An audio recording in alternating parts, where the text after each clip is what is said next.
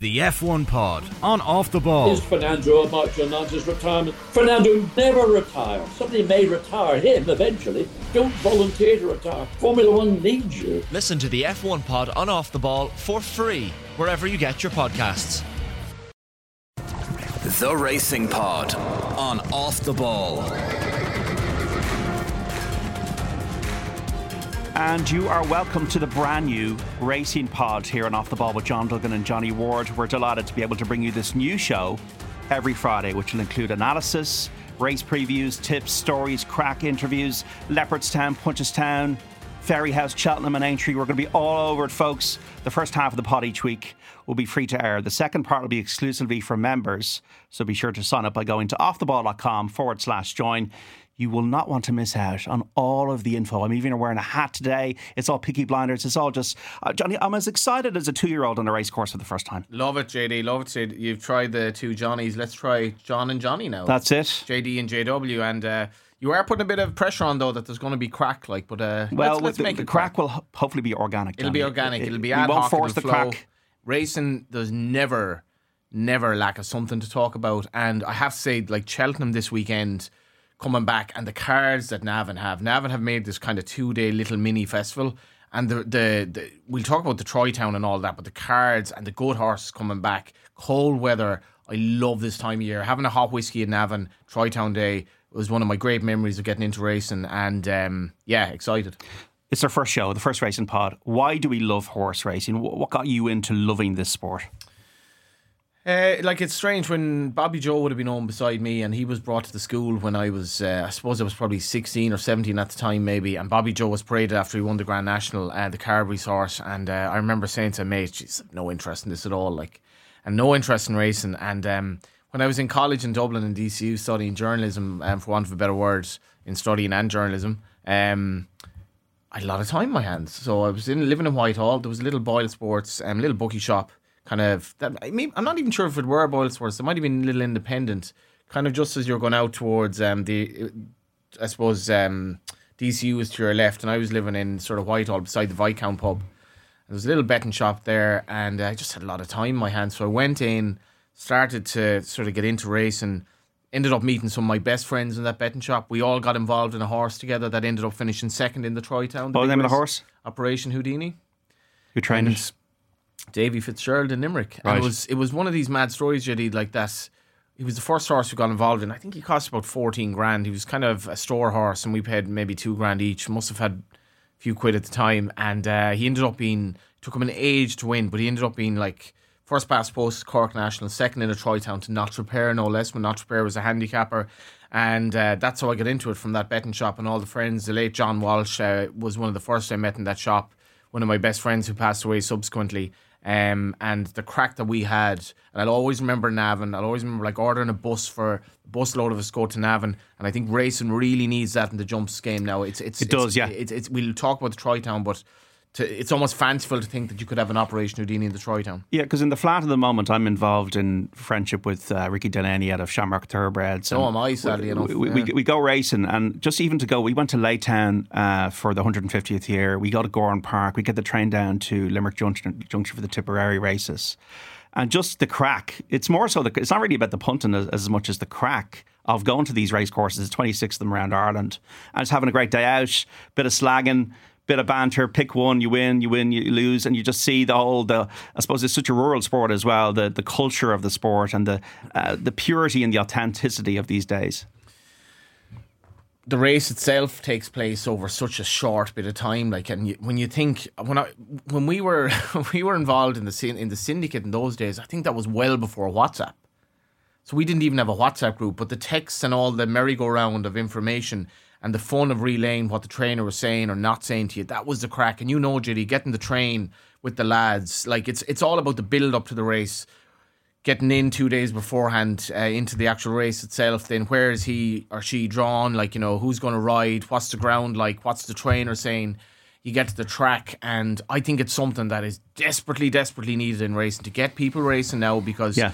I've seen too much of it in recent times where you're going racing, there's no crack there, there's no atmosphere. We need syndicates, we need people to be involved. We need things like the Shamrock Thoroughbreds, we need the syndicate, um, the Operation Houdini syndicate that we had. We need uh, people involved because if it's if you go racing and there's no crack there, the trainer's not turning up, and it's just another industry meet, people will, will fall out of love Yeah. with it. And we hope that we on this show will be able to show Absolutely, and, way of it. and we've seen with, so for example, Punchestown have really upped their game at the festival in recent years. They'd have a, a, band playing after racing. You have like the big screen there. Uh, you've got really good facilities at the festivals. I find can be can be really good, but it's the the day to day, as you say. But the intrigue is, I mean, even around Christmas time when you're making calls on Christmas Day to somebody to make let percent the next couple of days, that's when you're hooked. Then you have the bus. My, myself as my dad, uh, he was in the living room and he'd be doing this in the living room with the binoculars uh, you know, put to his eyes, the imaginary binoculars, and he was just obsessed about it. Uh, he actually used to holiday the guy races, my poor mother. But um, yeah, look, uh, he got me into it. I love the art of steeplechasing. I'm into all this Buttevant to Doneraile 17, 1752 stuff. I'm into seeing a great steeplechaser jump a fence, seeing a horse that has a lot in hand, maybe two out at Cheltenham you hear the roar of the crowd, you just see the great days, the great Irish horses. And in 1986, uh, when I was seven, Dawn Run won the Gold Cup, and it was the front story on the news, RT News that evening, because Ireland in the 80s was a country that was really, really struggling. It was really poor. It was a difficult place to live at times. And for an Irish story to be the, the front story and a racing story in the news, and then I remember when Run broke her neck that summer. It was a like a it was a front page and a back page story, and it was a front news story on on the TV. Um, and then we've had you can imagine what Run meant to the hundreds of thousands of Irish people who were into racing, but also the thousands of people who were in England and living in England, and what that meant as an Irish person when they had to immigrate because this country was going down the pan, and what Dawn Run meant when Irish winners at Cheltenham were fairly um, Yeah. sporadic, and what she meant not only to do the champion hurdle Gold Cup double, but because she was a mare, because she was trained um, by an absolute genius of a man who epitomised what racing was, um, and what like that I, she was way before my time but i feel like i know what that would have felt like for those people who had to leave their home and when she the mare is beginning to get up like what that meant to people when racing was a really really working class game for most people Yeah, and, and our success at the time in sport was not guaranteed. You'd Stephen Roche, you'd Eamonn Coghlan, but we didn't have Italia 90. We didn't have the rugby team that it is now as a professional sport. We just had Gaelic games. We had a bit of international success was rare. And for Vincent O'Brien, as he did to go over to Cheltenham and put Ireland on the map in terms of horse racing. And now we even see with Ballydoyle and with our success at Cheltenham where we have on a regular basis around 18 winners out of 28 races. It's it's been a remarkable journey over the last 30 to 40 years. But as you say, we need to keep going. We can't rest on our laurels. And I think the experience of a race day is something we need to get out there in this pod to the public to go racing, to have the fun. Um, it's not necessarily about betting, that's a part of it, but it's to enjoy the day and enjoy the crack, you know. So that's what I kind of want us to get across here just as much as we give information, give advice, give tips, and give stories. Because I also remember even this year, and it was difficult um, time with Henry de Bromhead, and he was so generous with his time, speaking after Honeysuckle won that race at Cheltenham.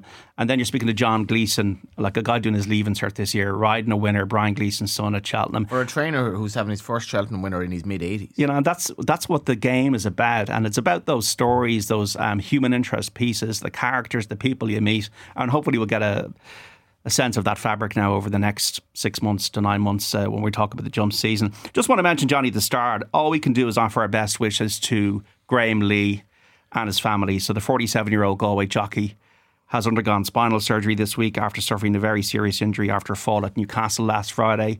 He sustained an unstable cervical fracture, causing damage to the spinal cord as well as damage to blood vessels in the mid cervical region. The extent of his long term recovery remains uncertain. Over £100,000 has been raised by Just Giving page set up by his 18 year old daughter Amy for the Injured Jockeys Fund. Graham has been riding on the flat since 2012. People may remember he rode Amberleigh House to win the Grand National at Aintree back in 2004. It's a reminder, Johnny, of how serious the game can be. And all we can do is just um, think of Graham at the moment.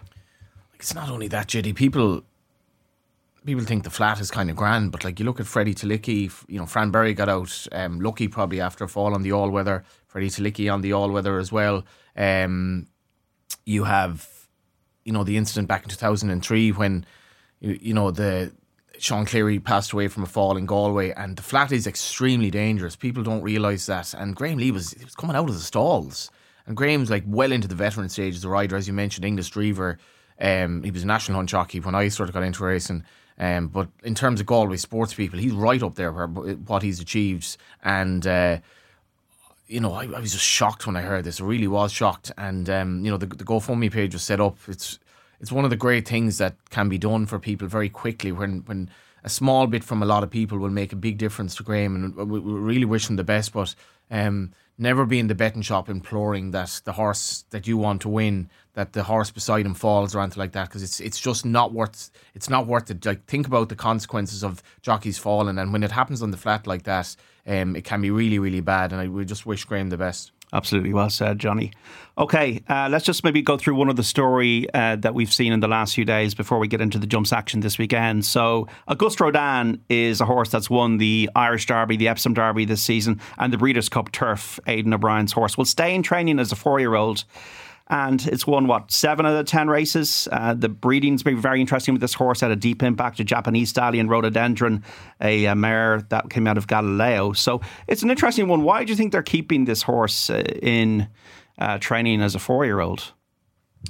It's really interesting, and like this this talk from potentially running on the dirt to me is I don't know, is, is is that possible? Like if if you look at the Dam Rhododendron, her her she won five races, she was very good, but her career actually tailed off a bit towards the end.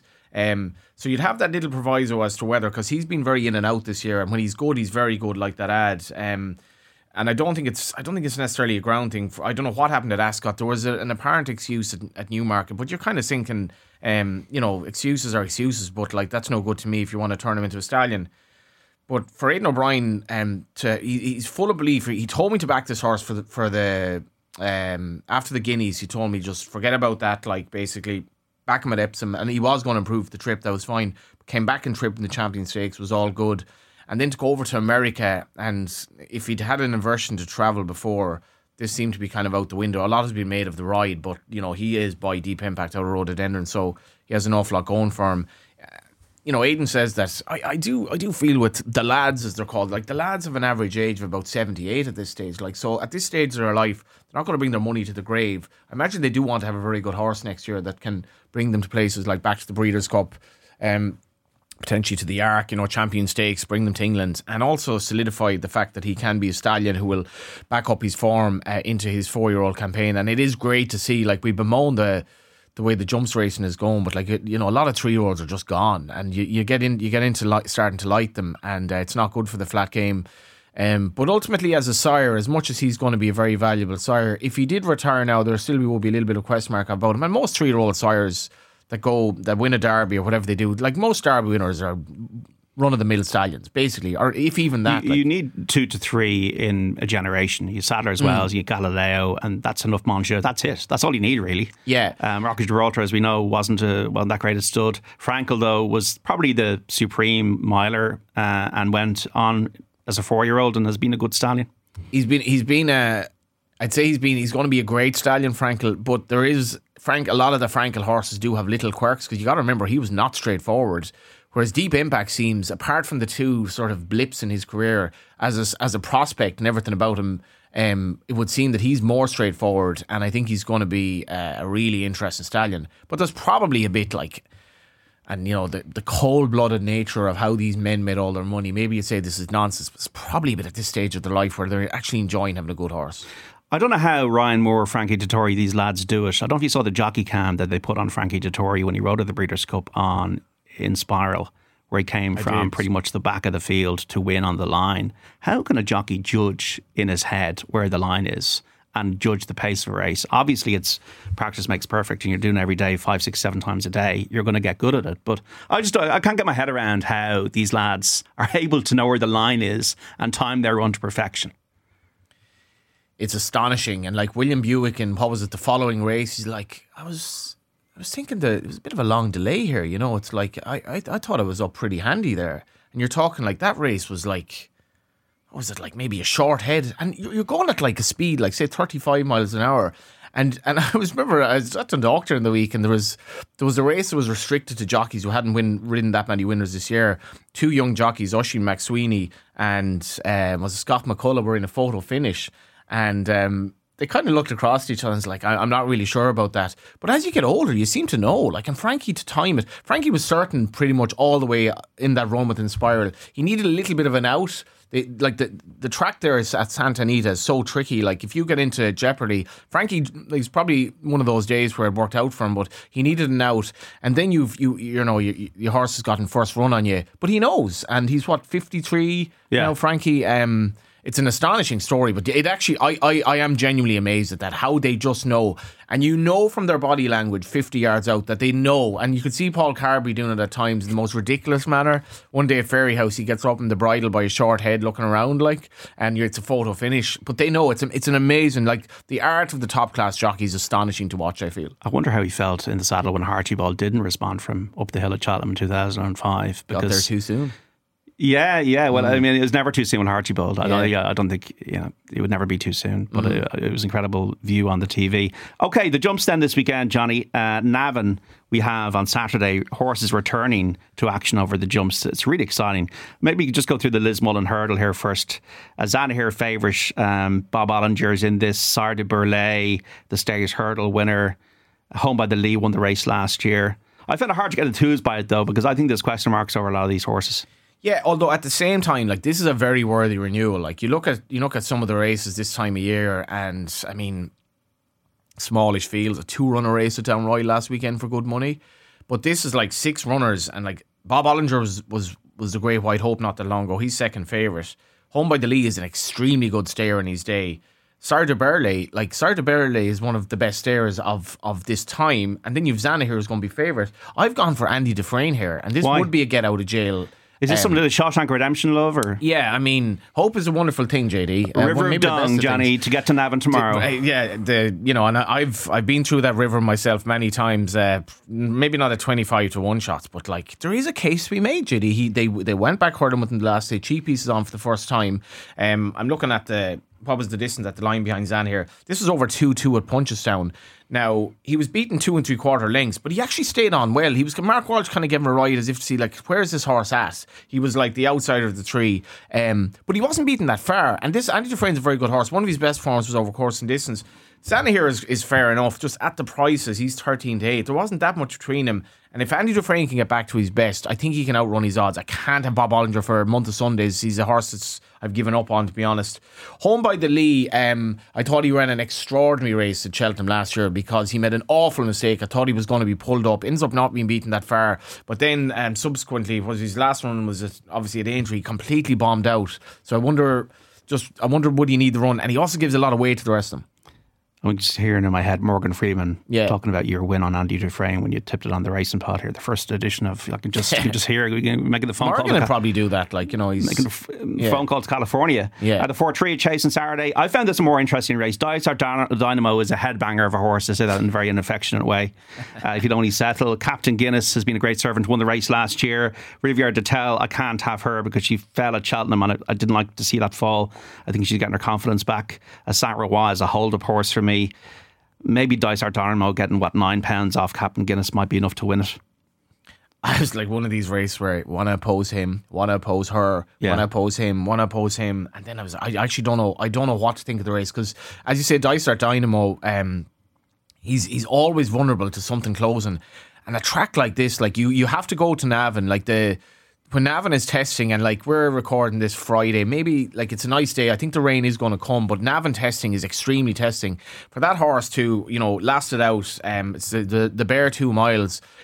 Things will have to go his way, and obviously Riviere d'Etel could take him on a bit as well. Um, Saint Rois, you say, is, is a hold up horse. I think he's fairly exposed at this stage, whereas Dysart Dynamo is entirely exposed. Captain Guinness is rock solid, really, yeah. really rock solid. Um, no issue with this place at all you know, um, Henry's horse is going well. When he won the race last year, he was a four to one chance, and he beat Riviere d'Etel, who was odds on at that. At, at yeah, that also ran well at the spring festivals. Yeah. I think he's had a bit of a renewal in his game, Captain Guinness. So maybe he's the most solid. But, but he's he's kind of the most solid. But like he's rated 160, which kind of entitles him to maybe to win the race. But like he's eight going on nine, he's thoroughly exposed. So you're looking for some. I I, I do feel the market in this race is going to tell plenty because like one two Tell has run this season. None of the rest of them has, and they will have bigger targets ahead. And uh, I, find this race. I couldn't back Dice Time at the price, but I'm I'm I'm not that happy to say I don't know what I don't know what's going to win it. To be honest, Beginners chase Facile Vega again in the pocket and San Felicien. Uh, this race of the weekend at Navan, I think Facile Vega had in the pockets measure at Cheltenham.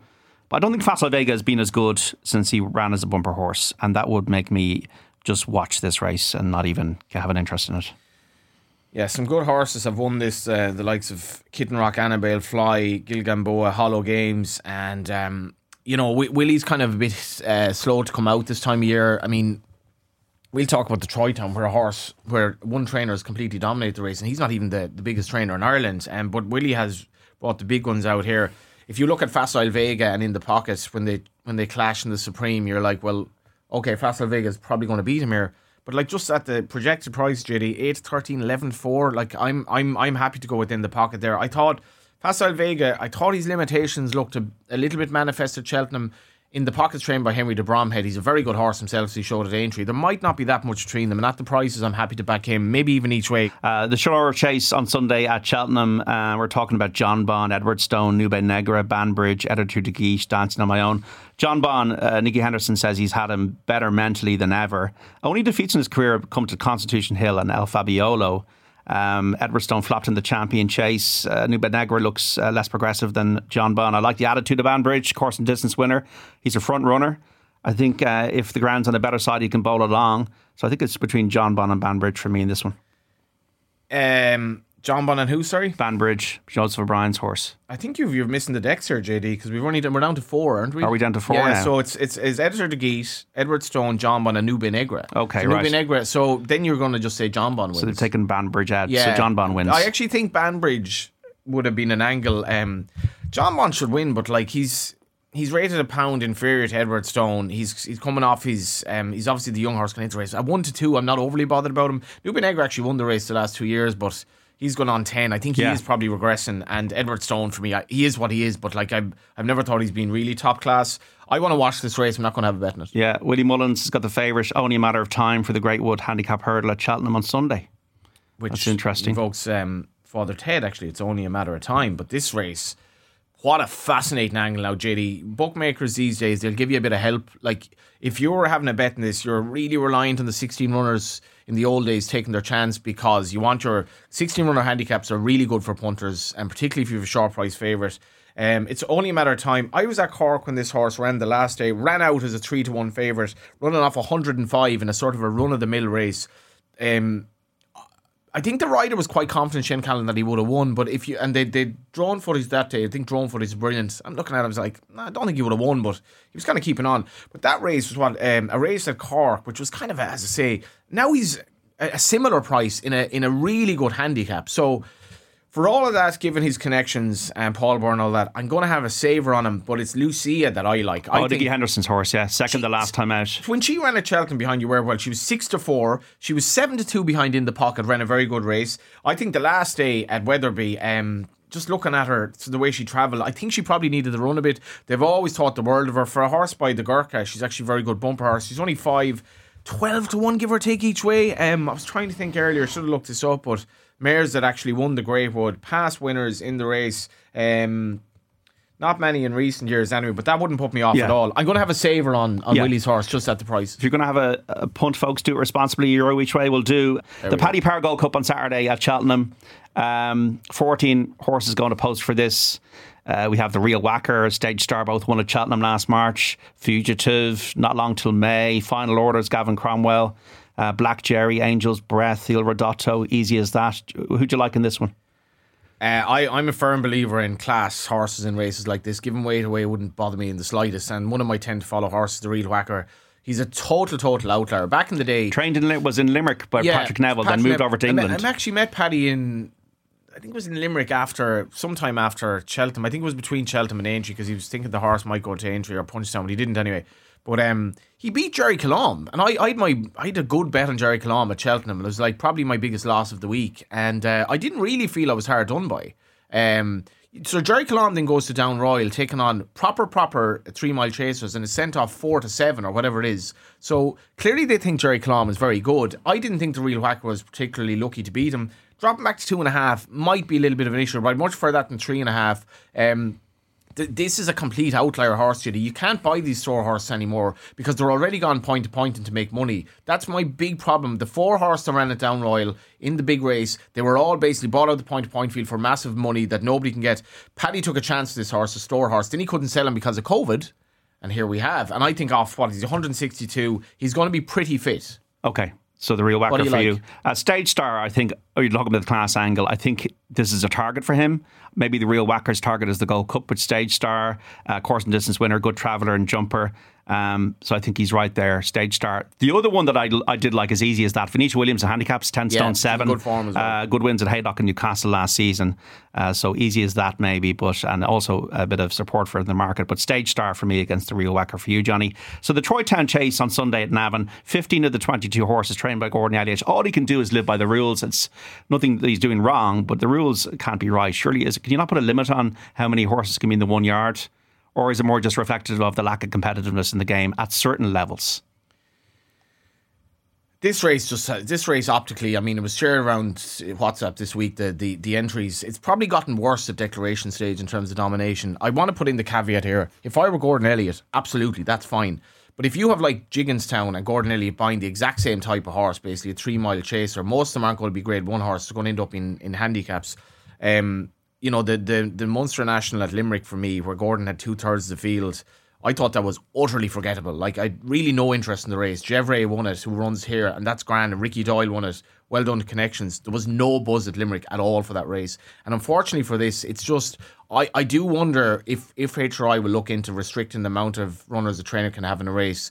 And as I say, Gordon and Willie, they're absolutely entitled to do it. I don't like the look of this at all. I think it's I, I, I it turns me off the race as much as Gigginstown are so honest the way their horses are running. I know whatever I back in this race, he or she is going to be giving Yeah. it everything. That's not what this race should be about. It should be about um, different trainers, different syndicates, different people involved, and um, it's a horrible look. And it all goes back to these point to pointers being um, sold for big money and out of the hands of people like Okay. Whacker. What do you like?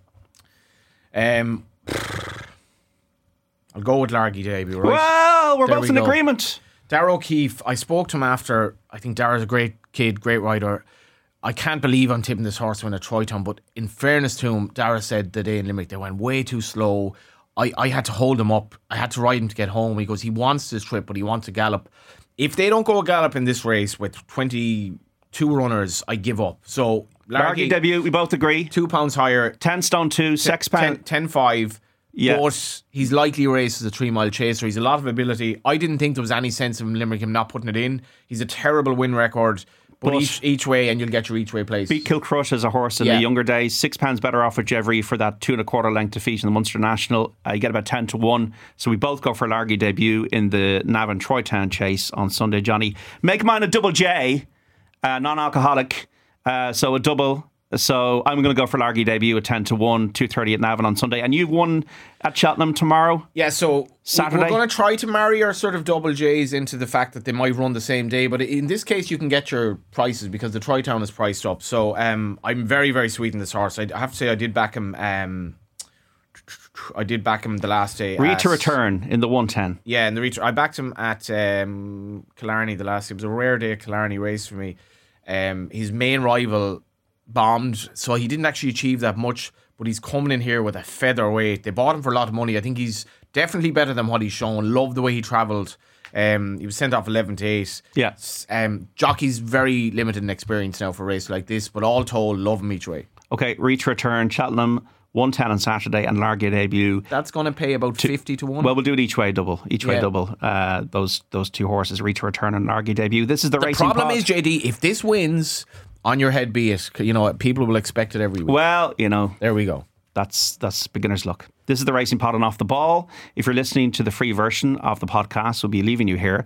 But if you're looking for more, including Johnny's 10 to follow and my 10 to follow for the jump season ahead, go to offtheball.com forward slash join to subscribe and get the full podcast every Friday with all of our racing tips, insights, and stories from the week's action. The Racing Pod on Off the Ball.